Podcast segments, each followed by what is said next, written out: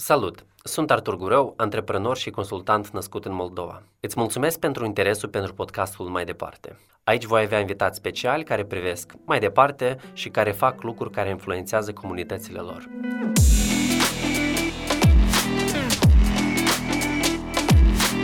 Eu nu văd absolut niciun obstacol care să oprească pe cineva să vină în Moldova. Corupția. Asta este un obstacol foarte, foarte serios. Nu trebuie cineva să se teamă să-și deschidă o afacere în, în Moldova. Sistemul nostru educațional nu este bun, dar cum spunea Alain de Boton, câteodată nu este necesar să fii perfect. În atenția instituțiilor anticorupție.media, Zero de Gardă, Raizem, de știu eu un moldovean tare bogat. La noi, Moldova, în general, întreprinderile mici și mijlocii sunt discriminate. În Nepal există corupție, în India există corupție. În Moldova nu este cel mai rău loc. Problemele din Olanda și Germania mie mi se par mai complicate decât cele din Moldova. Am făcut o cercetare pe ciclismul în Chișinău pentru a afla, în primul rând, câți cicliști există în Chișinău. Și tu ai aflat? Da, de la 13 la 15 mii.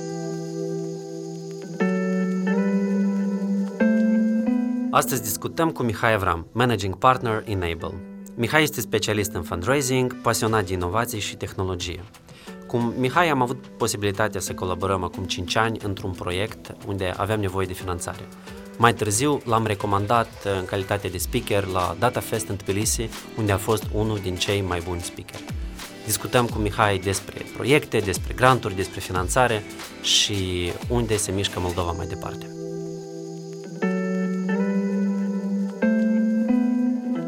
Mihai, mersi tare mult pentru că ai acceptat invitația mea. Eu fac acest podcast cu oameni care privesc mai departe, care au idei noi, mai fresh, un pic mai neobișnuite și cu care putem să discutăm subiecte care nu se discută atât de des în spațiul informațional din Moldova. Tu ești foarte activ pe uh, Facebook, te implici deseori în discuții și în uh, dezbateri uh-huh. și ai o poziție pe care nu te, nu te rușinezi să, să o exprimi. Ești destul de vocal. Um, ce ar trebui să cunoască lumea despre tine? Cum tu te prezinți? Ce faci tu și cu ce te ocupi? Cred că um, în ultimii cinci ani mi-a fost foarte ușor să mă prezint ca Mihai de la Enable. Asta este uh, proiectul cu care m-am ocupat Ehm, ceva timp, care mi-o my brain child, că l-am inventat atât timp cât eram în Olanda și lucram pe fundraising și după asta am zis cum, care ar fi o formulă de făcut fundraising în Moldova și răspunsul mi-a venit în forma aceasta unei agenții care ajută atât NGO-urile, persoanele fizice, companiile să atragă fonduri. Să lucreze cu finanțarea. Finanțarea tot timpul este un puzzle destul de complex și m-am gândit ehm, că cred că ar fi o valoare adăugată în uh, oameni care pot să dezlege acest uh, puzzle, să rezolve acest cubic Rubic. Și aici am văzut locul meu. Deci tu ai văzut o oportunitate, nu au fost chestii care tu ai învățat-o cât ai fost în Olanda? Am învățat uh, partea de scriere de granturi cât eram acolo, uh, ca practice, adică eram la un uh, part-time job, Acolo prima dată mi-a fost dat uh, task de a face un, uh, un grant proposal. Uh, era pentru un domeniu cu totul nou pentru mine, era agricultură organică din țara Guatemala, cu privire la îndulcitori naturale care se numește stevia. Adică era absolut nou pentru mine și, de fapt, cel mai mare șarm, cred că, a granturilor este că ai un termen destul de restrâns ca să înveți un domeniu total nou să creezi o structură acolo unde ea nu există, după care să aplici la, la call și fingers crossed, sper că tot e bine și să faci maxim posibil ca să înveți un, un domeniu total nou în câteva săptămâni sau în câteva zile uneori. Cred că asta e ceea ce m-a, mi-a părut interesant. Dar ce ai mers la studii anume în Olanda, nu ești satisfăcut de oferta de studii de aici din Moldova sau ai avut prieteni care te-au chemat acolo? Uh, cred că dacă aș avea din nou de ales azi, pentru că asta s-a întâmplat cu 10 ani în urmă, în 2010 am plecat la studii, uh, cred că aș, dacă aș avea de ales azi, probabil aș rămâne și în Moldova. Cred că deja în ultimii 10 ani s-au creat mai multe oportunități de studii aici la noi. Probabil aș face UTM-ul ca să fie așa cel mai risk-free uh, opțiune.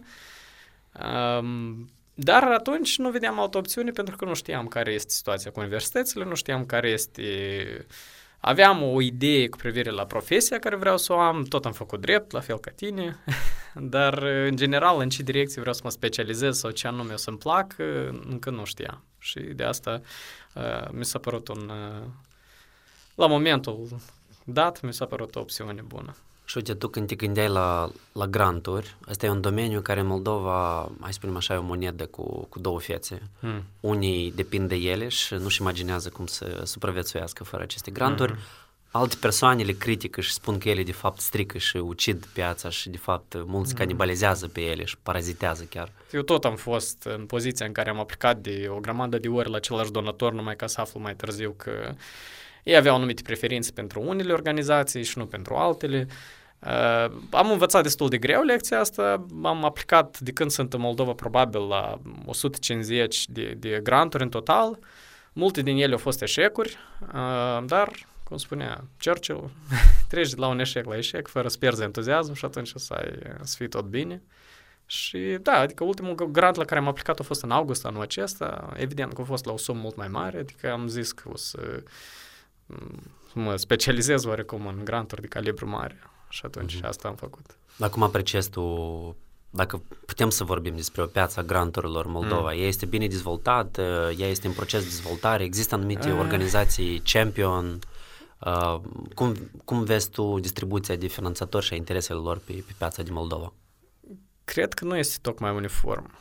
Um, și asta observ nu din uh, colurile care apar, dar din uh, diferența dintre ceea ce se dau bani și, diferen- și ceea ce vrea lumea să facă. Uh-huh. Și care să este două uh, De obicei, banii se dau pentru chestii așa foarte macro, uh, schimbarea democrației, bună guvernare, uh, rule of law, uh, drepturile omului, niște chestii așa care sunt foarte abstracte și undeva sus, uh, undeva ele sunt valori pentru probabil Comisia Europeană sau pentru niște uh, oficiale ai unei ambasade, ele sunt niște cuvinte foarte nice, dar până la urmă este dificil să ne conectăm uh, un grant care se dă pe human rights pentru uh, o inițiativă care alege să uh, împuternicească tinerii din zona rurală să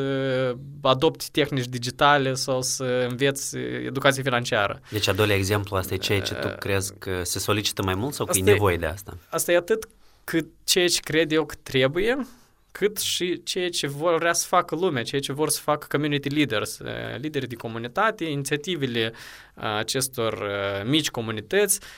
Cred că tot timpul a existat asta și nu e doar în Moldova. Tot timpul a existat o diferență dintre ceea ce se dă bani și ceea ce vrea lumea să facă cu banii respectivi. Și aici apare și jobul meu și a Olgăi din Enable ca, ca fundraiser să, să, să facem, um, cum se numește asta, Balansare, conectarea, conectarea asta, uh-huh. da, dintre ceea ce ceea ce vor donatorii și ceea ce vor oamenii să facă cu banii ăștia. Și acum ambii merg la compromis, atât uh, beneficiarul cât și donatorul, zici bine, o să facem asta într-un pic altfel și undeva se întâlnesc la mijloc. Uh, asta este ok, este o formulă funcțională, este o metodă de selectare, adică așa te înveți să lucrezi cu, cu alt fel de, de finanțare decât cele clasice. Cred că oamenii din Moldova nu prea au de ales, mai ales dacă vorbim de ONG-uri, încă e ok situația, adică sunt destul de multe granturi. Dacă vorbim de startup-uri, cred că acolo este foarte trist. Dacă comparăm chiar și cu România, Ucraina sau Georgia, unde oportunitățile pentru startup-uri sunt mult mai multe și mult mai mari. Și atunci pot spun deodată că asta este un mismatch, adică există o necesitate foarte mare în domeniul startup-urilor să existe finanțări care sunt disponibile cel puțin cel puțin așa nestructurate sau cel puțin așa haotice, dar măcar ceva să fie. Și cine ar trebui să fie responsabil, uh, pentru că tot vorbești de startup-uri și antreprenoriatul e unul din topicurile de bază la podcastul mm-hmm. nostru. Uh, asta trebuie să fie niște eforturi care sunt susținute, cum ar fi în unele țări de guverne, de primării, de, de bănci sau alte instituții. Cum tu vezi uh, avansarea uh, soluției pentru problema asta? Cred că cel mai interesat ar trebui să fie statul, dar evident că asta este Moldova și statul de multe ori este, știi, ca un tată absent, care el nu prea, nu prea atrage atenție la copii. Și câte, câteodată chiar îi abuzează. Da, câteodată le mai dă câte un băbărnac. În mod normal, economia unui stat se ține atât prin întreprinderi mari cât și prin întreprinderi mici și mijlocii. Întreprinderile mici și mijlocii sunt o mare parte din piața olandeză, de exemplu, sau germană, sau engleză, americană mai ales. La noi în Moldova așa se dă de înțeles, de parcă statul valorează doar întreprinderile mari, îi discut cu ei frumos, le oferă careva privilegii probabil, le oferă niște scutiri la taxă, negociază altfel cu ei și cred că cred că la noi Moldova în general de întreprinderile mici și mijlocii sunt discriminate într-un fel. Mm.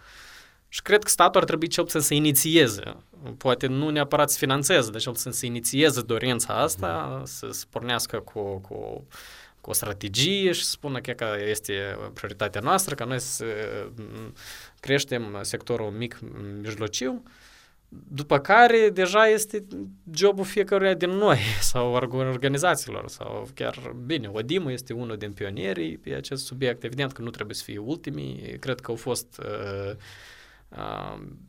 o structură bună pentru un început, însă văd un ODIM 2.0, 3.0, 4.0 care se modernizează pe parcurs, își schimbă forma și se ajustează la necesitățile pieții. Ar trebui să modernizeze. Ar trebui să modernizeze, exact. În cartea Ce statele ieșuiază, de mm. uh, Acemoglu și James Robinson, mm. se spune despre două modele de, uh, de state. State care sunt extractive și, de fapt, mm. scurg instituțiile acestui stat, scurg uh, afacerile, organizațiile și statele care creează oportunități mm-hmm. pentru, pentru businessul mic și mijlociu, de exemplu, sau business de familie. Eu sunt unul din adepții oamenilor care în asta văd unica șansă pentru Moldova, ca să dezvolte anume mici afaceri de, de familie. Absolut. Unii asta cresc, că, unii cresc că o să fie shift-ul ăsta uh, din uh, instituțiile care acum sunt extractive, că sunt orice vrei, dar precis că nu creează oportunități pentru, pentru cetățenii lor.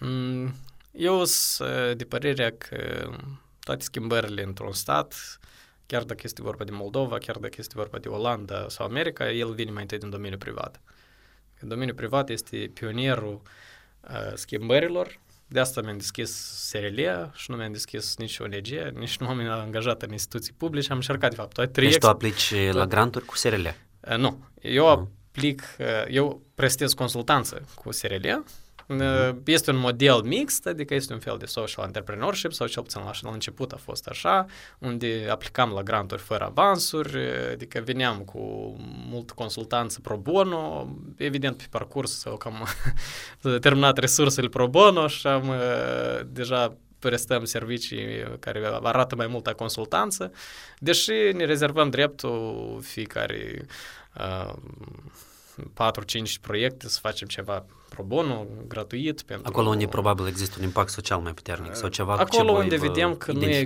Acolo unde vedem că nu există nicio metodă prin care să, să plătească serviciile unui consultant, dar există o necesitate absolută și omul uh, Știi, că un om vrea ceva foarte tare, tu îl vezi uh, că el o să facă asta indiferent de, de circunstanță și o să răzbată și o să-și atingă obiectivul și când vedem asta, facem o analiză și atunci zicem că ok, uh, facem o deviere de la cazul ăsta, dacă am lucrat cu 5-6 clienți uh, cu taxa clasică, cu tarifele clasice, acum o să facem excepție și o să lucrăm cu un uh, pictor sau un artist sau o casă de cultură sau cu și facem o un lucru bun. Cred că e ok să faci asta. Adică, cred că în ultimii 5 ani, sute de ore de consultanță gratuită le-am oferit uh, oamenilor care vreau să deschidă pur și simplu o afacere, care nu are nimic cu granturile și pur și simplu se adresau la mine crezând că un grant este soluția pentru ei.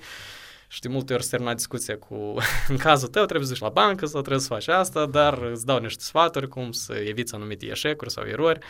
Uh, sper că este apreciat. Chestia asta mi se pare de bun simț. Sigur că oamenii care lucrează la Microsoft, Facebook sau Google tot timpul au oameni care îi trag de mânic și, și întreabă uh-huh. dar cum să fac asta, dar cum să mă pornesc, dar cum să aplic la o firmă mare. Să fac și... install la Windows. Exact, da. și sigur că oamenii ăștia cât de, cât de seniori nu sunt sau cât de sus în poziție, tot timpul au timp să ajute pe cei care sunt la început de cale. Da, cum, se, cred că e... cum e tradițional în istoria noastră, spune mm. despre desetină, da? Mm. Și acum un 10-20% din, din timp pe care unii antreprenori sau persoane publice le dedică pentru diferite cauze sociale. Dar mm. vreau să mă întorc puțin la ceea ce ai spus despre importanța domeniului privat în mm-hmm. avansarea ideilor noi și, și a soluțiilor. Tu uh, vezi undeva în Moldova o sursă de inspirație și de learning, de bune practici și business know-how. Mm. Asta este prima parte a întrebării și a, doilea, a doua parte este de unde tu îți iei această doză de informare și mm. autodezvoltare. Data de 15 septembrie 2010 am revenit în Moldova. Deci este un an și o zi, practic. 5 ani și o zi. Uh, și atunci când am revenit în Moldova, una din uh, dilemele care le aveam este cum să fac în așa fel că să cunosc cât mai repede cât mai mulți oameni. Business cât mai mulți oameni cumva, activi, da? cât mm-hmm. mai mulți oameni care se implică în proiecte sociale, cât mai mulți oameni care ar fi interesați să lucreze cu granturi, care sunt pasionați de tehnologie și inovație, cum sunt eu. Uh, și m-am gândit la care ar fi formula ca să trec repede și să cunosc oamenii care, care sunt optimiști, care mișcă lucrurile în Moldova. Uh, și mi-am luat din timp cu tine, de fapt ne-am făcut cunoștință chiar la început. Uh, Artur este primul client al Enable. Wow. Uh, în 2015 am încercat să aplicăm la un tender împreună, nu a luat foc. A dar, luat foc a doilea.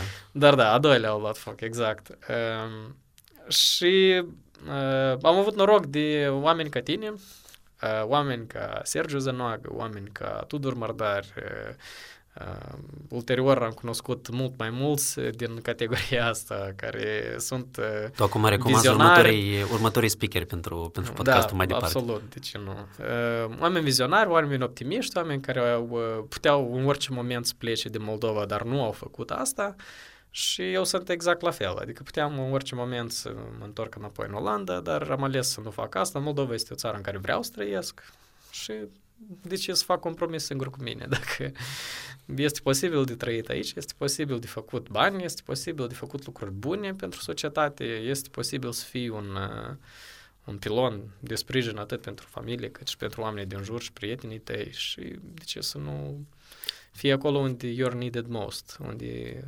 este nevoie de tine. Cine au fost uh, mentorii sau profesorii care te-au ajutat să te formezi? Cred că partenerii mei au fost mentori.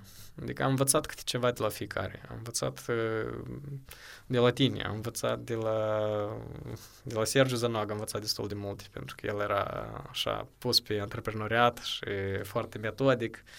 De la Tudor Mardare am învățat foarte mult. Noi chiar la un moment dat pornisem un proiect super mare, internațional, care stăteam și uh, era legat de criptovalut și tokenuri și uh, cum se numește asta, blockchain, da, blockchain, era legat de blockchain. Da, așa, printre altele, o mică tehnologie. Da, da, pur și simplu noi, noi am făcut foarte multe sesiuni de brainstorming, noi am creat un, uh, un pilot, un, sau cum se numește, un un experiment. Un experiment, exact, uh, care la un moment dat uh, a luat o pauză, dar uh, a fost un experiment de învățare foarte, foarte bun. Am învățat extrem de multe lucruri despre cum lucrează exchange-urile pe criptovalută. Am învățat despre cum poți face un marketplace care să folosească uh, tokens. Am învățat cum poate fi făcut un model financiar care să reducă riscurile de volatilitate legate de cryptocurrency atunci când tu ai o marketplace cu produse reale, dar clienții îți plătesc în, în criptovalută.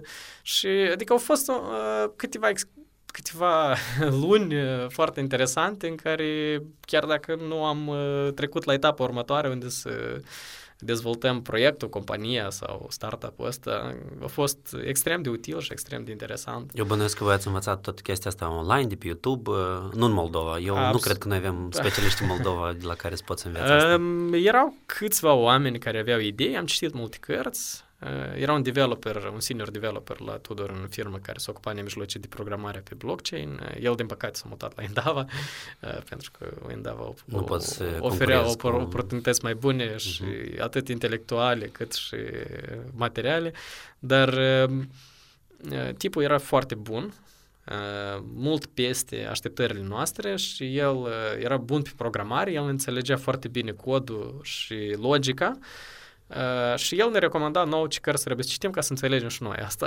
Deci un pic vă ghida un pic da, da, da, în absolut. navigarea asta în, în blockchain. Abonați-vă la podcastul mai departe.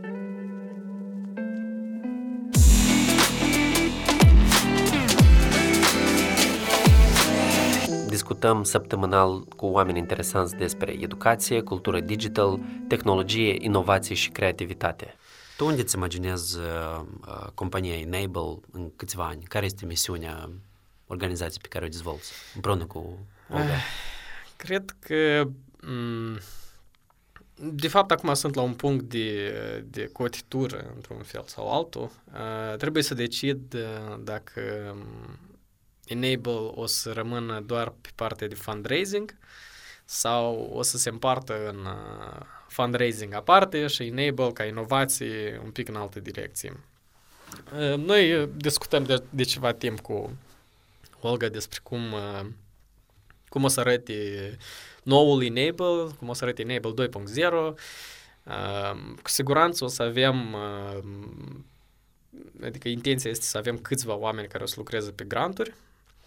Aici este până când expertiza și chiar dacă aș vrea să plec din domeniul ăsta cu granturi, există o groază de, de oameni care au nevoie încă de consultanța asta și practic piața nu ne dă voie să plecăm mai departe. Uh, nu poate fi ignorat, adică există foarte multe organizații din Moldova care depind de granturi, există foarte multe persoane și întreprinderi chiar private. Uh, cu sau fără noi, este nevoie de consultanța asta și de expertiza asta. Chiar dacă e vorba de câteva ore de discuții sau uh, o consultanție neplătită, adică este necesitatea asta cu siguranță pe piață și cred că doar o să crească în următorii ani. Respectiv, Enable ar trebui să-și păstreze formatul curent, dar să mai adauge câte un component. De exemplu, Enable Grants să rămână ca o bucată, după care Enable uh, Innovation și ulterior, poate în următorii 10-20 de ani, fundația Enable. Cine de ce nu? Da. Uh, Olga Rujanski, eu cunosc, uh, în primul rând, uh, prin activitatea ei social-politică. Este mai mult uh-huh. uh, focusată pe democrație, a avut uh, colaborări cu German Marshall Fund. Tu ești da. mai mult uh, into science fiction, da, mai mult pe, da. pe inovații, te văd așa un pic mai vizionar. Uh-huh. Uh, atunci când ai lansat uh, compania Enable, uh-huh ai făcut asta la început uh, singur. Da. Unde voi vă complementați? Ce calități ai tu și unde Olga te complementează și cum faceți uh, echipa acum? Uh, prima dată când am cunoscut-o pe Olga era luna aprilie 2018 și după prima discuție, de fapt înainte să o cunosc, uh, când am aflat că mai este cineva care lucrează pe granturi, am zis că trebuie să o cunosc, trebuie să discutăm. Pentru mine nu există așa concept ca să nu discuți concurența sau uh, să nu să ții secrete în business. Cred că asta este de mod veche, este ceva ce este ok pentru generațiile precedente și nu este ok pentru generația noastră și cred că secrete în business nu trebuie să existe tocmai așa de multe cum sunt în Moldova. De asta, prima mea reacție când aflu că cineva să mă ocup cu ceea ce mă ocup eu și nu știu foarte mulți oameni în Moldova care se ocupă cu granturi, I have to meet them. Trebuie să mă întâlnesc, să discutăm, să văd uh, dacă există tangențe, să vedem poate noi lucrăm și putem să ne complementăm și respectiv exact asta am insistat să ne vedem. Uh, insistența a fost mai mult de partea mea. Și după prima discuție, primul gând care l-am avut și i-am spus acum recent a fost uh, îmi place persoana asta, este un aliat puternic, îl vreau de partea mea. Mm-hmm. Asta deci, if you, if you cannot beat them, join them, da? Sau? Da, da, da, da. Adică am simțit uh, o o putere, am simțit o energie, o, o energie, da, exact, o putere de convingere, o, o prezență așa impresionantă. Și știam că asta e ceea ce are nevoie Enable, asta e, this is what we are about. Uh, avem nevoie de oameni care pot să comunice, care sunt inteligenți, care poate să convingă, care știu bine materia în primul rând, adică nu se poate fără asta. Volga are experiență foarte mult în uh, scriere de, de granturi, probabil. Uh, noi suntem cam la același uh, nivel de expertiză. Uh, în august am lucrat împreună la un proiect de calibru mare pentru primăria municipiului Chișinău și nici pe o secundă n-am simțit că unul din noi este mai bun decât celălalt, din contră, noi am lucrat la același nivel, foarte repede și foarte eficient. Mm-hmm. Uh, tu uh, ai fost doi ani în urmă într-un program de schimb în Statele Unite, ai mm-hmm. lucrat la Civic Lab în Chicago? Uh, în New York. În New York? GovLab. GovLab. Exact. Da. CivLab e, e altă organizație. Uh-huh. Cum ai ajuns tu în acest program de, de schimb și cum te-a impactat mm. pe tine ca, ca profesionist și, și ideile pe care le-ai avut uh-huh. după asta? Uh, dau soluția și în același timp dau și un sfat. Adică felul în care am ajuns în programul ăsta este să aplic constant la o groază de lucruri, chiar dacă nu știi neapărat la ce aplici. Uh, intri online și dacă vezi că e ceva legat de conferință, seminar, unde poți participi, dacă este pe loc sau peste hotare, nu contează, aplici și după asta, când selectează, ne iei decizia. Vreau să particip la asta sau nu vreau să particip la asta. Și am făcut asta adică fără pauză, practic, din 2015 aplicam la multe chestii și la un moment dat eram pe site-ul Ambasadei Americii în, în Moldova căutam granturi, oportunități, uh, idei și am dat peste uh, programul ăsta de schimb. Am aplicat și, dacă sincer, și-am uitat despre aplicația asta. Am aplicat undeva prin octombrie, noiembrie. Eram la un moment în viață unde știam că aș vrea să mai încerc ceva nou, să, să mai văd uh, ce fac și alți oameni, dar nu neapărat am citit că pe patru luni în America. Și am aplicat, pe care în ianuarie am primit un mail care mi-a zis că ați fost selectat pentru etapa a doua, am trebuit să citesc despre și asta, adică m-am uitat încă o dată la denumirea programului online pe Google repede. Și am zis că, oh, super, ok, da să văd mai departe ce e asta și am mers până la momentul când am fost selectat, mi-am ales, am aflat că este un program pe patru luni în Statele Unite, um, cu bursă, unde te duci, ești antrenat ca să fii uh, uh, un lider de comunitate și uh, faci practică într-o organizație americană timp de 3, aproape 4 luni.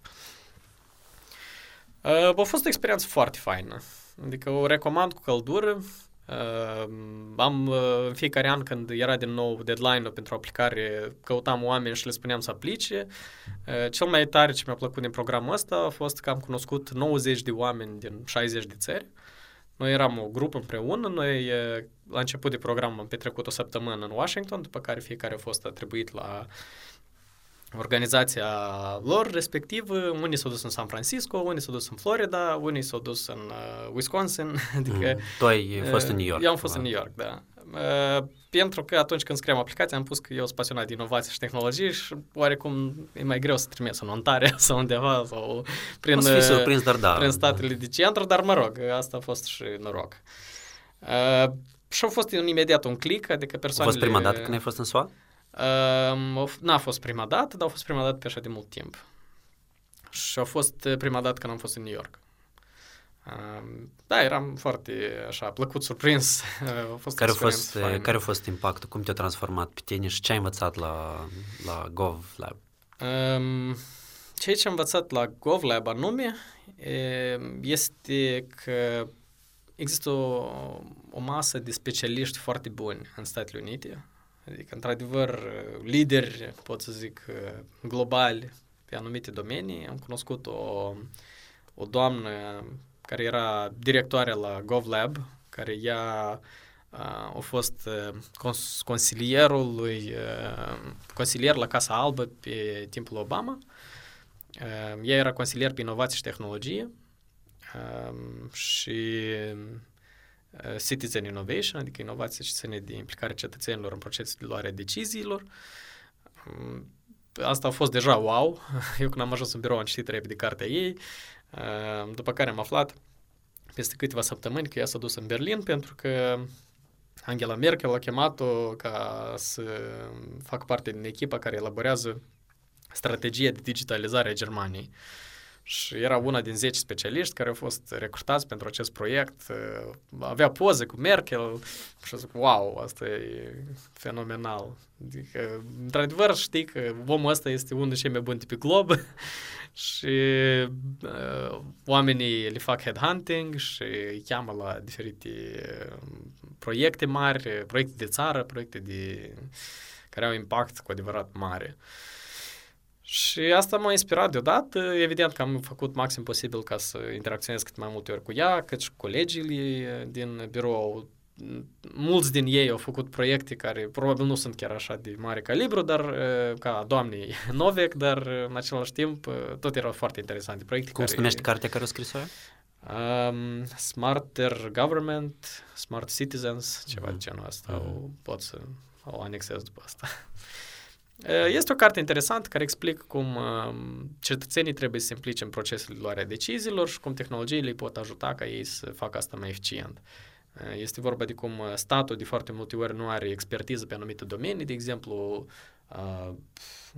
în America Latină undeva a apărut o alge nouă datorită polu- poluării și algea asta făcea ca litoralul să fie murdar tot timpul și lumea să nu poate folosi plaja. Acum este o problemă nouă pentru că e cauzat de poluare, respectiv statul um, crede, de exemplu, oamenii din Moldova, deseori de la conducere, cred că ei sunt cei mai buni și cei mai demni să rezolve o problemă. Uh-huh. Dar atunci când este o problemă absolut nouă, cu care nimeni nu s-a mai confruntat, n-are importanță Moldova sau Olanda sau America Latină, atunci este nevoie să implici comunitatea și să chemi experți, de exemplu, din uh, Brazilia, experți din Olanda, experți din Estonia, să-i aduni online prin Zoom și să faci brainstorming împreună cu ei cum să rezolve o problemă care, cu care nimeni nu s-a mai confruntat niciodată. Și asta nu este un semn de rușine, asta este un semn destul de, de înțelepciune din punctul meu de vedere. Atunci când statul recunoaște capacitatea sa limitată de a intervine și cere ajutorul cetățenilor pentru a lua decizii mai bune. Tu ai povestit despre procesul de luare deciziilor uh, la conferința Data Fest din mm-hmm. Tbilisi. Și apropo, organizatorii și publicul te-au recunoscut acolo unul din cei mai buni speaker, așa că mm, felicitări. Super, mersi uh, Tu ai povestit uh, istoria cu bunica ta, da? da. Uh, povestește-mi cum ai ajuns tu să studiezi anume partea asta legată de procesare, acumularea și procesarea de date în procesul de luare a deciziilor. Um, Cred că asta o um, stagiu care l-am făcut în state a avut mult legătură cu asta. Mm, noi aveam în birou uh, două departamente. Unul s-a ocupat de uh, implicarea cetățenilor și unul de prelucrarea datelor. Ele împreună făceau un tot întreg, ca un creier, partea stângă și partea dreaptă, partea umană și partea tehnologică. Um, și de multe ori eu eram foarte dismissiv, eram foarte așa ignorant față de partea cu datele, pentru că există falsa impresie că datele sunt complicate și este dificil și trebuie să fii programist ca să lucrezi cu datele uh, și lumea de obicei le dă la o parte. Adică hai să mă concentrez pe altceva, datele trebuie să fie lăsate în mâinile experților, eu nu o să fac asta. Și am decis să investighez asta, am făcut uh, mai multă cercetare și când am venit din state am făcut o, chiar o, o cercetare pe ciclism în Chișinău și am vrut să folosesc datele ușor disponibile, care nu sunt cu plată, uh, pentru a afla, în primul rând, câți cicliști există în Chișinău, o întrebare la care autoritățile locale nu știau răspunsul. Uh-huh. Și tu ai aflat? Uh, da, de la 13 la 15 mii. Okay. Am folosit datele de la Sporter, care au fost colectate de, de ei în cadrul la maratoanele de ciclism. La Velohora. Exact. Uh-huh. Și m-am uitat la statistica ușor crescând pe ultimii 6-7 ani, după edițiile lor. Ei aveau o statistică destul de bună. Cei mai mulți participanți au fost în 2016, dar cred că atunci au fost vreo 13.000 de cicliști, dar cred că numărul lor ușor au crescut în ultimii ani. Uh-huh. Cred că e aproape de 15 poate fi mai mult. Și luăm în considerare și că nici nu toți au ieșit la, la exact, Velofora. Probabil exact. au ieșit 70-80%. Exact, exact. Luând asta în calcul și o parte s-a mai dus probabil peste hotare, plus minus Mulți. ieșim la un 15.000 de, de uh-huh. posibili cicliști în Chișinău. Acum, făcând cercetarea asta, îți dai seama cum pot autoritățile să răspundă la necesitatea cicliștilor dacă ei nici nu știu să-i numere. Uh, și asta încă o dată sublinează necesitatea de a folosi datele. Trebuie să știm câți șoferi avem în, în Chișinău, câți oameni folosesc transportul public, în jur de 400 de mii pe zi, uh, câți oameni folosesc bicicleta, câți oameni merg pe jos și atunci în baza la asta poți face un design a mobilității orașului, un design a orașului, o planificare în așa fel încât tot să fie eficient toată mișcarea asta prin oraș, să nu stăm în ambuteiaje. Um, și încă o chestie care am aflat-o cât făceam uh, cercetare pe ciclism era uh, locurile unde cel mai des lumea folosește bicicleta. Pe o stradă anume uh, merg 1000 de oameni, pe o stradă alternativă merg 200 de oameni, uh-huh. respectiv dacă orașul are măcar 10.000 de lei sau 100.000 de lei ca să investesc în infrastructura de ciclism, trebuie să o construiască acolo unde merg 1.000 de oameni și nu 200 de oameni. Și datele îți dau voie ca tu să faci comparația mhm. asta. Mm-hmm. Și ce ați descoperit uh, prin, prin studiul dat? Unde se făceau pistele și, în general, ce înseamnă infrastructură pentru, pentru ciclism? Mm, infrastructura pentru ciclism, în primul rând, înseamnă benzile pentru cicliști. Uh, Desigur că infrastructura este un concept mai mare, asta include și bike sharing, și parcările pentru biciclete, uh-huh. și depozitele pentru biciclete și încă alte chestii. Dar în primul rând benzile, asta este cel mai important, asta e ca un fel de uh, rețeaua neuronală asta a uh, orașului. Asta sunt liniile astea care sunt desenate și pe urmă să ștergă la no, prima no, ploieță? siguranță nu. Uh, statistica ne-a arătat că Valea Morilor este cel mai folosit uh, uh-huh.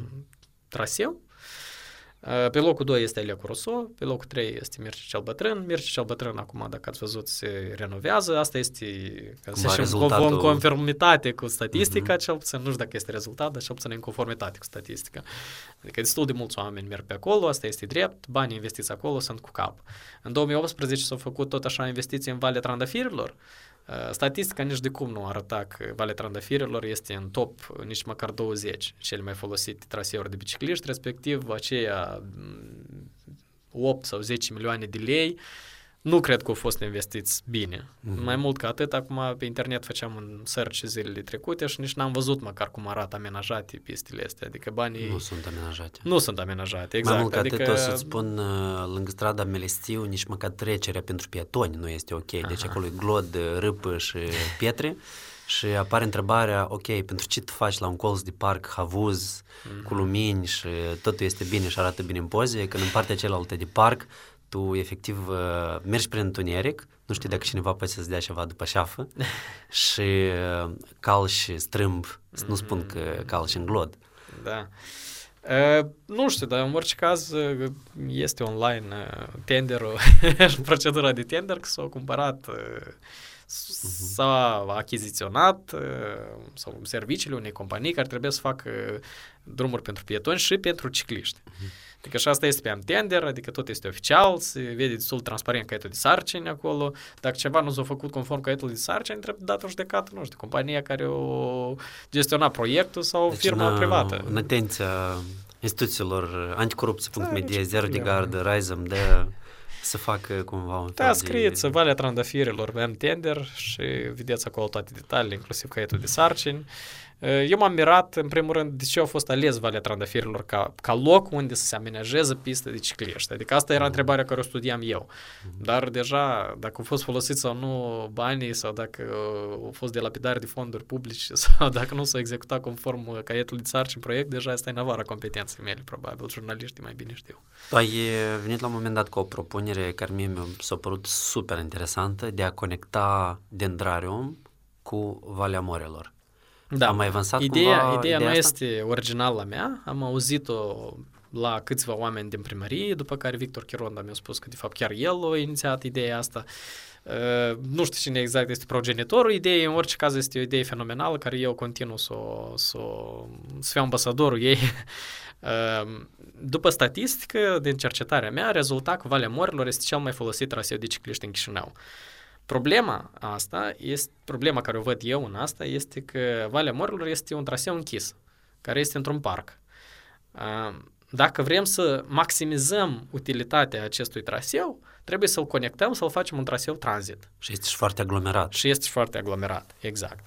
Și atunci pasul logic este cumva să deschidem parcul de Andrariu, asta e pasul 1, Pasul 2 este să amenajăm o careva rețea, măcar foarte minim la început, de benzi pentru cicliști în Dendrariu, ulterior, făcând conexiunea dintre Parcul Valea Morilor și Parcul Dendrariu, a, o fi printr-un tunel, asta e varianta mai scumpă, sau printr-o trecere pietoni plus cicliști la colțul uh, la colțul străzii, acolo unde este semafor, mai la vale de ambasada Ucrainei. Exact. Unde se începe Vasile Lupu și atunci intrarea ar fi pe la colțul parcului. Asta ar permite unui om care trăiește la telecentru să intre cu bicicleta în parcul Valea Morilor, să-l traverseze, să treacă în Dendrariu și să ajungă până la Kentford cu bicicleta pe un culoar absolut verde, aproape fără a se intersecta cu traficul de mașini. Este o idee foarte bună și în viitorul apropiat sper să mai lansez o continuare la cercetarea mea pe subiectul ăsta și acolo o să prezint mai multe date interesante cu privire la conectarea parcurilor din Chișinău într-un singur traseu. Stadionul Republican. Mm-hmm. Trebuie să fie ambasadă pentru SUA sau trebuie să fie un, un spațiu public pentru, pentru cetățenii orașului? Stadionul republican e un fel de... Fiecare vede ceva acolo, da, ceva și nu ajunge acolo. Pentru că discutasem cu Eugen Boicoș și el spunea la un moment dat că vrea un loc pentru concerte acolo. Uh-huh. Am vorbit cu ăștia de la... Și ar fi cumva logic, pentru că n-ar trebui să se blocheze de fiecare dată piața mare adunării naționale. Ei, este și arena Chișinău pentru evenimente mari, adică uh, trebuie să te gândit uh, chiar dacă este ok ideea de un loc pentru concert, nu știu dacă centru este cel mai bun loc pentru asta, pentru că trebuie să ai o parcare super mare. Adică Apropo, cel puțin... ar putea fi și o parcare super mare ar acolo, pentru fi, că nu avem locuri de parcare în Chișinău. Uh-huh. Absolut. Uh, punctul meu de vedere, nu este, eu nu văd anume ceva, un proiect acolo. Uh, ceea ce cred eu despre stadionul republican este că autoritățile, atât locale cât și guvernamentale, trebuie să negocieze cu ambasada. Nu trebuie să fie un, un dialog uh, sau, sau, tenebru, mm-hmm. undeva o discuție sub masă, că ei s-au înțeles și lor asledei și, mm-hmm. uh, și așa au fost parteneri strategici de mulți ani și ați mai dei niște bani, dar oamenii trebuie să fie parte din decizia asta, adică trebuie să fie un dialog transparent. Cred că Statele Unite, din, în primul rând, trebuie să fie interesați în transparență. Da, îi dau granturi acesta. pentru asta, da. Exact. Um, și trebuie să fie o negociere, în sens că autoritățile locale și centrale trebuie să facă anumite compromisuri, dacă și va fi vorba să fie ambasada acolo, să facă un compromis, dar în același timp, de exemplu, care sunt angajamentele ambasadei, ce o să facă ea pentru cetățeni, o să amenajeze acolo un parc care să aibă acces public, o să facă un perete înalt cu sârmă ghimpată sau o să facă... O sau un perete înalt pe care poți face rock climbing. Da, da, da, sau un loc pentru... We'll build a wall. Pentru graffiti. Eu dacă aș fi în poziția, cel puțin să mediez dialogul acesta, aș insista pe anumite cedări. Adică voi faceți ambasadă, de exemplu, acolo, dar cu condiția asta amenajați un parc undeva sau amenajați un spațiu verde sau amenajați uh-huh. un centru cultural pentru tineriet în altă parte sau locul unde a fost ambasadă îl, îl faceți ca un centru sportiv de interes public sau dă-ne ceva în schimb și noi să-ți oferim oportunitatea ca tu să faci ambasada. Așa e în toate țările lumii. Adică e give and take, așa e o negociere. Mie îmi pare că până la momentul curent nu s-a făcut o negociere. Mie mi se pare că s-a făcut un deal care este destul de shady. Și nu cum asta de, și exact. de obicei. La... Cum îți deprind și autoritățile noastre, nu da. cum îți deprind și americanii. Și cred că nici după, după reacția lor uh, după toată critica asta, adică că au făcut un pas în urmă, sau cel puțin în viziunea mea mi s-a părut că au făcut un pas în urmă, este foarte înțelept, pentru că ei au înțeles că nu le trebuie lor scandalul ăsta și, și este așa, asta este pasul corect, dar cred că următorul pas este să vină la masa de dialog. Abonați-vă la podcastul mai departe.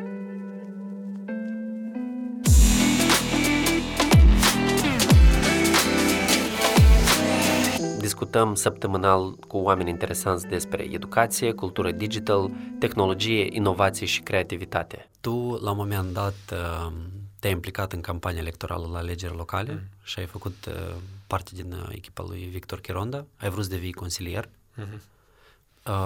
Cum vezi tu implicarea în, în politic și unde vezi tu rolul atunci, acum și în viitor? Mm. Cred că interesul meu față de politic este destul de limitat uh, pentru orașul Chișinău. Adică pe mine mă interesează treburile urbane. Dezvoltarea urbană. Uh, dezvoltarea urbană, treburile ce țin de oraș, uh, crearea unei infrastructuri de cicliști în oraș. Evident că asta nu înseamnă că orașul Bălț sau Comrat sau Tiraspol chiar sau locul unde trăiesc bunei mei nu sunt la fel de importante pentru mine. Dar pentru că mă confrunt zilnic cu anumite probleme nemijlocit aici în oraș și pentru că am trăit în alte 4-5 orașe pe parcursul vieții, am văzut că anumite chestii pot fi ușor rezolvate. Când autoritățile spun că nu au bani, sunt sigur că asta este o minciună. Este greșit să spui că nu ai bani atunci când tu investești în infrastructura de bicicliști de acolo, nimeni nu o folosește, când cu acești bani poți să o construiești undeva unde ea să fie folosită. Adică e vorba de gestiunea corectă a banilor. Nu e vorba că nu-s bani și trebuie mai mult din exterior ca noi să avem pe unde să facem niște, niște mișmașuri. Da. Niște mici șotii. Da, exact. Și atunci nu mă sperie chestia asta. Cred că mm. sunt sigur că am cu ce să contribui, cred că pot să dau un sfat bun, nu am neapărat un interes meschin, vreau ca lucrurile să fie bune, să fie curat în oraș, să, fie, să nu fie glod, să, să fie, să am pe unde să merg cu bicicleta, dacă vreau să mă duc la magazin cu bicicleta, să nu îmi fie frică să-mi rup capul. Niște chestii destul de simple. În formula care am ales-o atunci cu Victor a fost ca un prim test. Cred că a fost a rezultat cu un oarecare succes, poate nu succesul maxim, dar un oarecare succes a fost.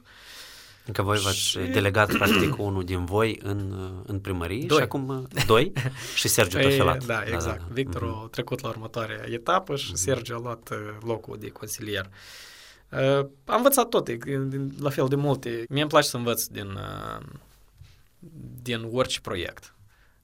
De obicei, aleg să particip chiar și din uh, procesul ăsta foarte straniu și foarte hectic, haotic de alegeri locale. A fost pentru că am văzut un challenge în asta, am văzut o înfruntare interesantă, știam sigur că am ce să învăț din asta și atunci mergi cu capul înainte. adică în orice proiect cred că asta trebuie să fie atitudinea. Mă uit la Voloș acum zilele astea, acum lucrează la Hill Păi a venit o idee trăsnită, s-a băgat capul și... El asta cam tot, cam tot timpul face Exact, așa. adică Doar că tot rezonez, mai bine și mai rezonez bine. cu ideea asta, da. Mai bine și mai bine și cu fără resurse și cu folosind doar ce și are și în timp de criză. Adică e cu siguranță un model pentru mine. Chiar dacă nu am stat să comunicăm în doi, chiar dacă încă nu ne-am cunoscut, îl urmăresc cu atenție și cu siguranță e un, un role model. Dacă um, trecem la următoarea etapă după pistele pentru, pentru bicicliști, uh, care crezi că sunt lucrurile, nu știu, 1, 2, 3 care trebuie să se schimbe în Chișinău ca aici să fie confortabil de trăit? Mm. Um, în primul rând, uh, să avem un transport public bun. Mm, despre asta și a fost proiectul la care am lucrat în luna august. Uh, modernizarea sistemului de transport și includerea tehnologiilor în sistemul de transport public din Chișinău. Uh-huh. Um, după prioritățile primăriei, am aflat că în următorii 10 ani transportul public din Chișinău trebuie să devină opțiunea numărul 1 de mobilitate urbană. Asta este foarte bun ca scop. Cred că un oraș bun este acolo unde lumea merge cu autobuz și cu trolebuz și apoi cu mașină. Mie, eu sunt șofer, dar mie nu-mi place să merg cu mașină. Mie îmi place să merg cu transportul public. Eu, cât am stat în Olanda, merg cu transport public și cu bicicleta. Și bine, mersi, am trăit fără mașină și nici n-am avut niciodată nevoie de mașină. Uh, și cred că în Chișinău este posibil exact același lucru. Sunt oameni care cu siguranță au nevoie de mașină. De exemplu, dacă ai o familie sau trebuie să duci copiii la școală. Sau vrei și... să te duci să descoperi Moldova. Exact. Sau vrei să te duci în afara orașului, undeva la, la un picnic. Cu siguranță ai nevoie de mașină. Dar nu ai nevoie de mașină ca să te duci până la magazin, dacă e magazinul la 10 minute pe jos de tine, cu siguranță. Nu ai nevoie să iei mașina și să o parchezi în centrul orașului și să lucrezi 8 ore și după să pleci înapoi tot cu dânsa acasă și să ocupi un loc pe toată ziua în centrul orașului. Uh, cred că poate fi redus uh, folosința automobilelor în oraș și asta poate fi cel mai eficient făcut prin îmbunătățirea sistemului de transport public. Cred că asta este un lucru care în imediat proximitate trebuie să rezolvat. Și este în proces. Adică dacă ați urmărit știrile recente, vedeți că se cumpără autobuze, se cumpără autobuze de astea lungi care trebuie puse pe traseele gen Ciocană, centru, telecentru. Lucrurile sunt în proces. Adică eu sunt optimist. Mm-hmm. Și în afară de transport, care, care alte lucruri crezi că ar fi importante? Mm, în afară de transport, cred că mm, educația este super importantă, mai ales creșele și grădinițele. Cred că avem nevoie de mai multe femei în primărie care să facă un, hai să spunem, un user-centric design, uh, un design focusat pe utilizator din punct de vedere grădiniților și a creșelor. Mm-hmm. Uh, în Olanda uh, știu că uh, mamele își dau uh, copiii la creșă de la un an sau chiar și mai devreme de asta. Uh, de ce fac asta? Pentru concediu de maternitate din Olanda este de 3 până la 4 luni. Uh, foarte multe femei lucrează, și respectiv au nevoie să, să lase copiii la o creșă pentru ca să lucreze. La noi, Moldova, nu există echilibru ăsta, nu există balanța asta unde uh, tu să plătești pentru o creșă chiar și 500 de euro sau 1000 de euro pe lună, dacă omul ăsta face 2000 de euro pe lună sau 1000 de euro, îți faci matematica și ți iese convenabil ca câteva zile pe săptămână să lași copilul la creșă pentru că ai un job care trebuie să-l faci și ești bun la asta. Nu cred că uh, cel mai important atribut a unei femei este să crească un copil. Adică dacă o femeie are o profesie și o, uh, o pasiune sau o, o specializare, trebuie să se ocupe cu ce este specializat. Fiecare om trebuie să se ocupe cu, cu ce știe bine.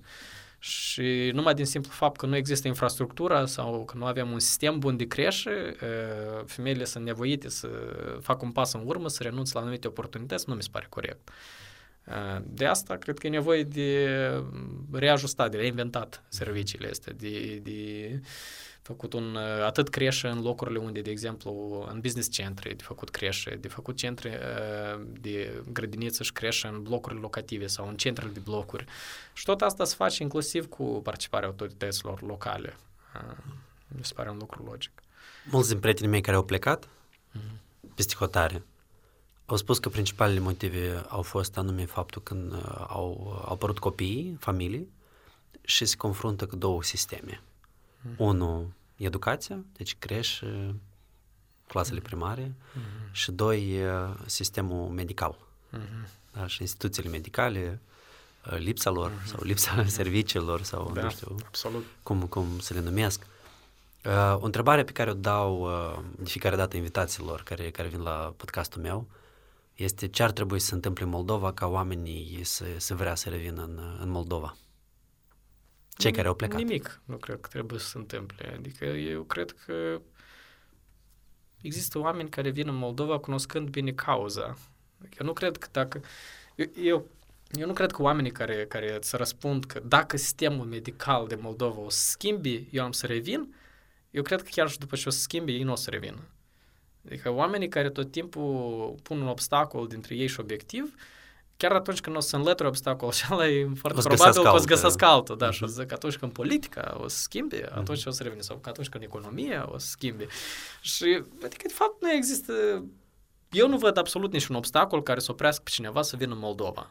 Ok, deci spune un obstacol serios. Ok, spune. Corupția. Da? Asta este un obstacol foarte, foarte serios pentru este unii da, care ajung să se dezvolte până la un anumit uh, nivel. Mm și își dau seama la un moment dat că îi devin un, uh, un target, da, Bun, da, o țintă da. și sunt uh, dezbrăcați da, până la chiloți și câteodată chiar și de chiloți. Uh-huh. Da. Bun, dar în același timp uh, știu că tu ai o companie deschisă la distanță în Estonia.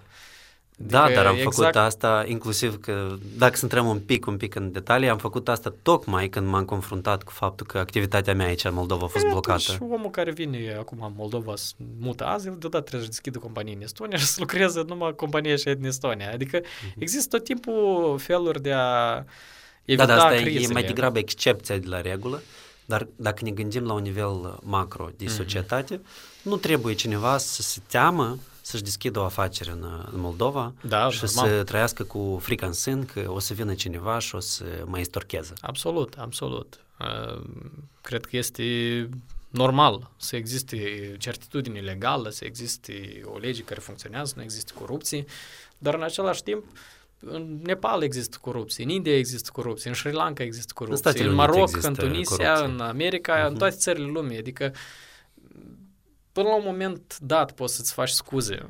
Uh, există soluții pentru fiecare problemă. Există americani care se mută în Tbilisi și deschid startup-uri acolo. Deși îți duc într-o țară unde nu are alfabet latin, uh, unde lumea vorbește engleză, probabil, dar uh, toate semnele pe stradă sunt în, uh, în alfabetul lor, care este aproape ineligibil pentru cineva care nu a trăit în Georgia.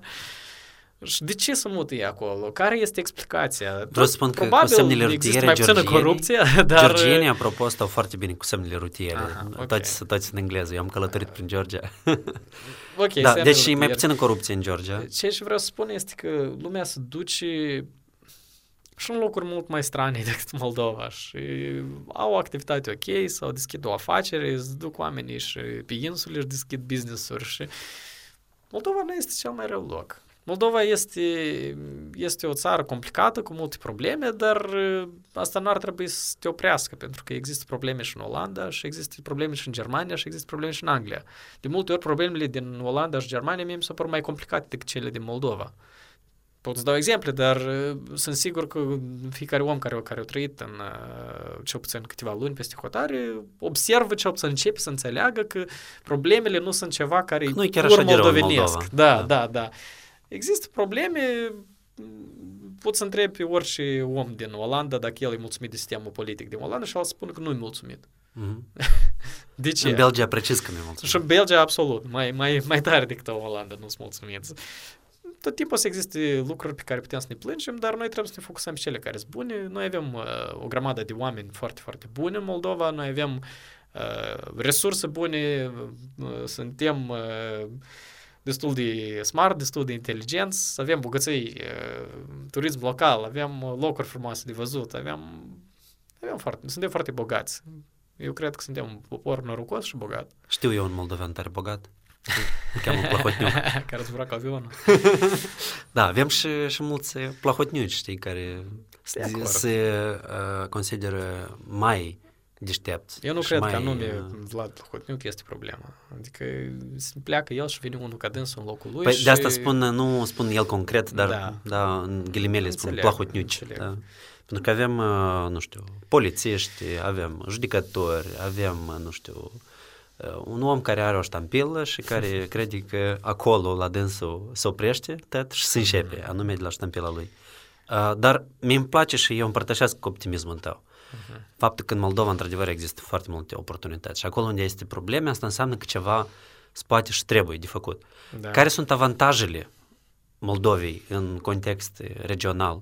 Mm. Ce crezi că este bine aici și oamenii poate nu valorează atât de mult? Um, una din chestiile la care imediat m-am gândit uh, recent făceam un brainstorming pe un posibil startup al meu, cum ar arăta asta și una din primele avantaje la care m-am gândit este că avem aceeași limbă ca România, respectiv dacă faci un produs în limba română, el este ușor de exportat pe încă o piață foarte mare. O piață de 20 de milioane de oameni care este fix ușă în ușă cu noi, nu trebuie să ajustezi website-ul, nu trebuie să ajustezi aplicația, nu trebuie să faci aplicație bilingvă. Ca... Doar chiar și accentul nostru le place. exact, și muzica noastră le place. Și, uh, și cred că asta este un mare plus. Adică cred că asta este, uh, dacă ar lipsi factorul ăsta, ne-ar fi foarte greu ca țară mică să supraviețuim. Uh, știu foarte mulți oameni din Moldova care și-au mutat business în România sau s-au dus în România să-și-l extindă.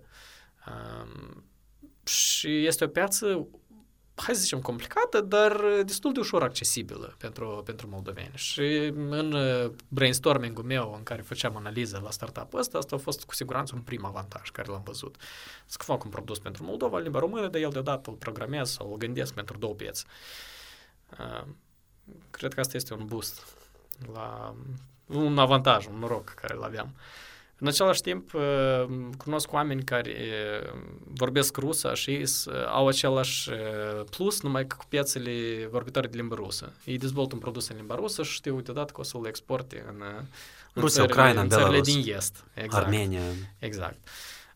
Um, și cred că asta este un, un prim plus. Um, de multe ori aud că sistemul nostru educațional nu este bun, Da, cred că nu este bun, dar cum spunea Alain de Boton, câteodată nu este necesar să fii perfect, câteodată e necesar să fii good enough, adică uh-huh. suficient de bun. Cred că sistemul nostru educațional în care eu și tu am crescut, poate el nu a fost perfect, nici pe departe nu a fost perfect, dar cred că a fost suficient de bun ca să ne facă ca noi să ne punem și să anumite întrebări, cel puțin cu privire la alegerea facultății, după care să ajungem măcar în locul unde să te dăm întrebări mai bune mai departe și, și tot așa să progresăm spre locul unde suntem azi. Ehm, cred că sistemul nostru educațional creează critical thinkers. Eu cred că mm, ei, mulți din ei pleacă peste hotare, pur și simplu, și noi nu, nu mai vedem uh, rezultate la gândirea lor sau uh, uh, rezultatele muncilor sau proiectele care ulterior le dezvoltă. Însă, foștii mei colegi de clasă, eu urmăresc activitatea lor, din multe puncte de vedere aș putea spune că sunt de succes, uh, fie că au dezvoltat un produs interesant, fie că lucrează într-o companie interesantă, și sigur că nu ar fi ajuns acolo dacă nu erau într-un sistem care îi, care îi punea să confrunte, care îi punea să se vorba răscoale. De, vorba de sistem sau poate un, la un moment dat un profesor care, care, da, care i-a ghitat și i-a încurajat. Probabil eu cred că natura asta umană, pentru că noi la un moment dat am făcut un studiu când încercam să vedem care este cel mai de preț aset al uh-huh, Moldovei uh-huh. Și până la urmă am ajuns la faptul că de fapt sunt oamenii, că noi uh-huh. altceva nu avem. Absolut. Și când uh, ai oameni care cumva sunt mai un pic mai buni, mai, mai omenași, pentru dânsii găsești niște persoane care să te ghideze și te, să te inspire, dar nu te au acest noroc, pe de o parte. Pe de altă parte, foarte mulți din acești profesori și educatori și învățători sunt uh, destul de uh, bătrâni deja, mm-hmm. Au uh, o formare uh, destul de veche, da, nu sunt expuși atât de des la inovație și tehnologii.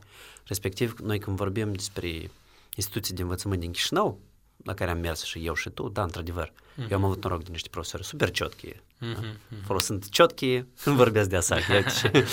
Uh, dar uh, dacă te uiți care este temperatura medie pe spital uh-huh. și, pe, și pe școlile din Moldova, noi avem 70% din școli care nu au vicei. Uh-huh. Și uh, atunci te, te întrebi, ok, care este impactul unei asemenea instituții și cât de tare la copii le place uh, Uh, școala și care este atitudinea lor față de învățătură, probabil cel mai bun lucru care l-a făcut universitatea pentru mine este să-mi creeze suficient timp liber ca eu să pot singur să mă învăț și să mă ocup de ceea ce vreau eu și ceea ce îmi place. Cred că școala exact asta își face. Adică tot îți dă mult timp liber și îți dă timp să te gândești și eu cred că lucru... Școala oricum este ca, ca o familie. Adică tu pleci de acasă... Ca o microsocietate, așa. Exact. Te, te înveți de la colegii tăi chestii care tu poți la părinți nu le înveți. Um, profesorii cu siguranță sunt importanți, cred că cel mai important sunt colegii. Uh, profesorii în școală sunt mai importanți decât uh, colegii tăi, la universitate invers. La, la universitate deja colegii sunt mai importanți decât profesorii și cât avansezi mai mult în, de exemplu, masterat sau la doctorat, colegii devin imediat mult mai importanți decât profesorii. Uh, și cred că am avut noroc de oameni buni pe parcursul drumului pe care l-am făcut. Adică atât la vârstă mică, la școală, mai târziu, la universitate, am avut noroc de oameni care să mă inspire, am avut noroc de oameni care uh, să-mi trezească interesul sau pasiunea față de anumite subiecte, cum ar fi istoria sau fizica. Am avut noroc de colegi care m-au învățat cum să, să te ocupi cu vânzări. Am avut noroc de colegi care m-au Uh, m-am învățat că poți face un job și poți deschizi și o afacere și era suficient să, să fii în prezența lor și timp îți vedeam idei noi și mie asta cel mai tare mi-a plăcut. Îmi place să fiu alături de oameni care gândesc mm-hmm. și mhm. care nu accept uh, status quo și condiții în care se află ca un uh, verdict.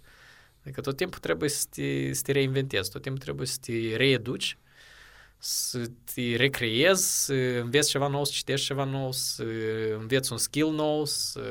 Adică asta e, ce, asta e cel mai important și nu neapărat dacă dai vină doar pe școală și nu ai trezit în tine în capacitatea asta de a te educa, înseamnă că încă n-ai ajuns la etapa uh, potrivită în viață. De maturitate și de dezvoltare. Exact, exact, exact. Unde în Moldova vezi tu oportunități de dezvoltare? Care sunt industriile pe care le crezi mai promițătoare anume pentru, pentru țara noastră? Hmm. Uh, toate industriile au anumite nișe care sunt interesante. Agricultura are nișe care sunt interesante, dacă ține de agricultura performantă sau folosirea dronelor în agricultură, folosirea inovației în agricultură, inclusiv uh, producerea de produse organice sau certificat organic, cred că acolo există foarte mare potențial.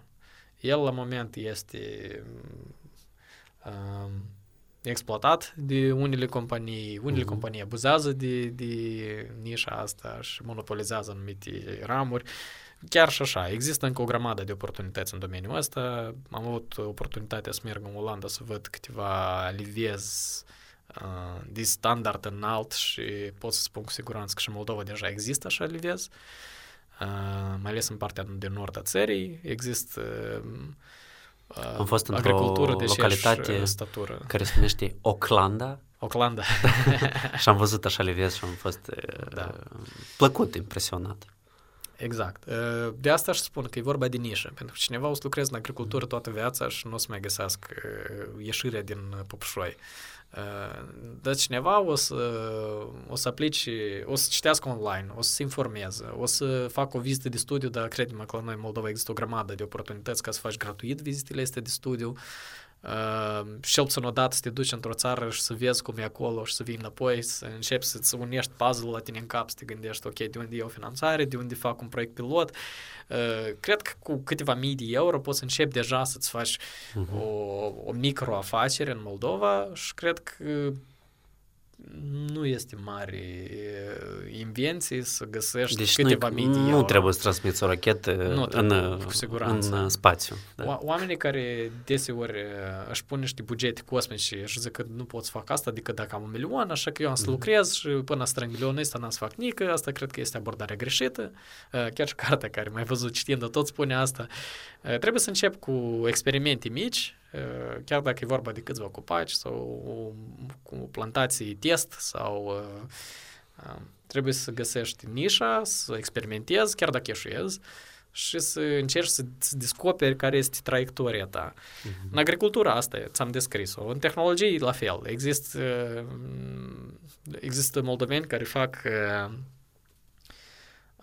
aplicații sau proiecte, algoritmi legate de language. Uh, traduceri, machine learning în traduceri.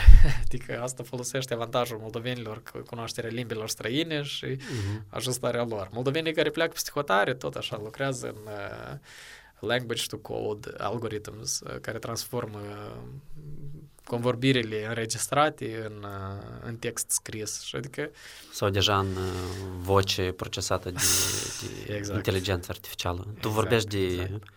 nișă, plantații, agricultură, Olanda, eu nu pot să nu te întreb mm. dacă crezi că în Moldova trebuie să fie decriminalizată sau legalizată creșterea de cannabis. Uh, Vezi un uh, avantaj uh, economic, uh, un impact social? E posibil în general în Moldova așa ceva? Cred că este posibil. Uh, nu neapărat văd asta ca o prioritate. Mm, cred că este ok să fie decriminalizat în primul rând pentru că nu este ok ca un om să stea închis pentru că are câteva grame de iarbă la dânsul în buzunar, cred că asta este greșit, mai ales că el nu ajunge să fie închis. Asta și e de fapt problema, că el ajunge să fie estorcat, estorcat exact, sau șantajat de către poliție și asta este mai rău pentru că el până la urmă nici nu ajunge în închisoare, nici nu ajunge să-și ispășească pedeapsa corectă, dar ajunge să dea niște bani așa mită ca să fie iertat. Și asta, de fapt, de mai degrabă decriminalizez decât să știi că există niște... O industrie tenebră, cumva. Exact. Sau mai multe niște paralele. polițiști care ei pur și simplu... Cred că este un prost uh, obicei, e un ceva destul de mărșav, ca poliția să se comporte în felul ăsta față de tineri, mai ales dacă e un tânăr care poate el a fost la un parte și, și niște prieteni de lui l-au, l-au, servit cu niște iarbă, deodată ajunge cu ochii roși, polițistul cel îl ieși, îl estorchează, își sună părinții, îl distruge psihic, îi îi faci dosar penal. Și trebuie toată, toată drama asta pentru pentru o chestie care mi se pare destul de nesemnificativă. Da, cu siguranță există droguri tare, există droguri uh, chimice care ele dăunează, dar în Olanda abordarea este că mm, pentru a face regulă în folosința de droguri tari și droguri chimice și pentru a da la o parte mafia asta care ține de traficarea drogurilor, mai ales a celor tari, trebuie să faci ordine și în Olanda s-o ales tactica, ok, decriminalizăm ceea ce numesc ei soft drugs, uh, facem ca astea să fie vândute în magazine cu condiția că luptăm de două ori mai tare din resursele care le-am eliberat cu drogurile tare, cum inclusiv din banii cocaina, generați. heroina și așa mai departe, inclusiv din banii generați din taxe. Mm-hmm. Cred că este un lucru smart, dar îți spun încă o dată. Adică nu văd neapărat ca cea mai mare prioritate că Moldova brusc trebuie să devină pionier regional, să decriminalizeze și după asta toate statele să vin după noi. Nu cred că să existe un boom turistic din cauza la asta, cu siguranță, pentru că vedem o statistică cum în anul 2010 sau 2011 am avut 4.000 turiști în total. Că nu cred că, ok, și să tripleze numărul, numărul de turiști. Poate o să fii surprins, dar... poate o să vină 50 de mii din Turcia, o să vină în Tărăclie. Să... Mm, probabil, dar nu cred că e cea mai bună, nu cred că imediat trebuie să ne focusăm pe mhm. strategia asta și nu cred că asta este soluția la toate problemele Moldovei, cu siguranță nu este soluția. Este soluția din punct de vedere drepturilor omului ca niște tineri să nu fie abuzați la în apartament, să, să nu fie șantajați de poliție, că partea asta o văd mm-hmm. bună, dar așa, macro nu prea.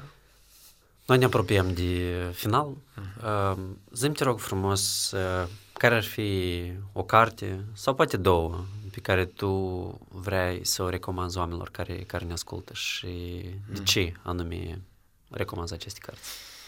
Eh, eu să recomand în ultimii 5 ani ca cartea care mi-ai văzut, asta e 100 carte care am citit-o. O să recomand prima carte care am citit-o și ultima carte care o citesc. Prima carte a fost Start With Why de Simon Sinek. Asta a fost cartea cu care am stat în mână în aeroport când veneam din Olanda spre Moldova cu gândul la Enable și cum o să arate compania care vreau să o creez. Am stat cu creionul și mi-am făcut notiță la fiecare parte de acolo și după asta tot asta am transformat în, în proiectul Enable. Și ultima carte care citesc este Tată bogat, tată sărac de Kiyosaki. Este o carte destul de simplă, aparent simplu, o aveam pe raft, dar am zis că vreau să văd uh, what's the hype about, de ce toată lumea o citește și cred că este una din cărțile care poți să citești, să dai la o parte, să zici că n-am văzut nimic valoros în asta. Uh, știu mulți oameni care au citit-o și mi-au zis că da, am citit-o și nu vedem nicio sclipire de entuziasm uh, rezultând din reacția asta. Pentru mine a fost o carte super interesantă și stau tot așa cu creionul, trebuie să-și fac notiță și cred că ai fi surprins despre câte Care chestii... e relația personală din, din cartea asta?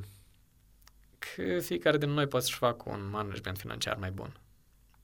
Ehm, o chestie imediat care am învățat-o din asta, care probabil o intuiam, dar e mai bine când o citești și ți-o repesi singur ție, că oamenii săraci uh, fac alegeri care îi fac să fie săraci și trebuie să învețe care sunt alegerile astea și nu le mai repete, ar fi în an ideal world.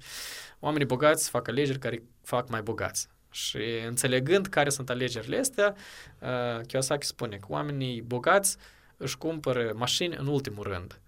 Uh, oamenii săraci își cumpără mașini în primul rând. Și după asta stau în parcare la, exact. la benzinării cu uh, Dacă tu faci câteva mii de euro și îți cumperi imediat mașină mm. și după asta te gândești că a să mai fac bani și după asta să mai cumpăr ceva, între timp mașina începe să-ți consume din banii care ai, devine și aici Kiyosaki numește un pasiv.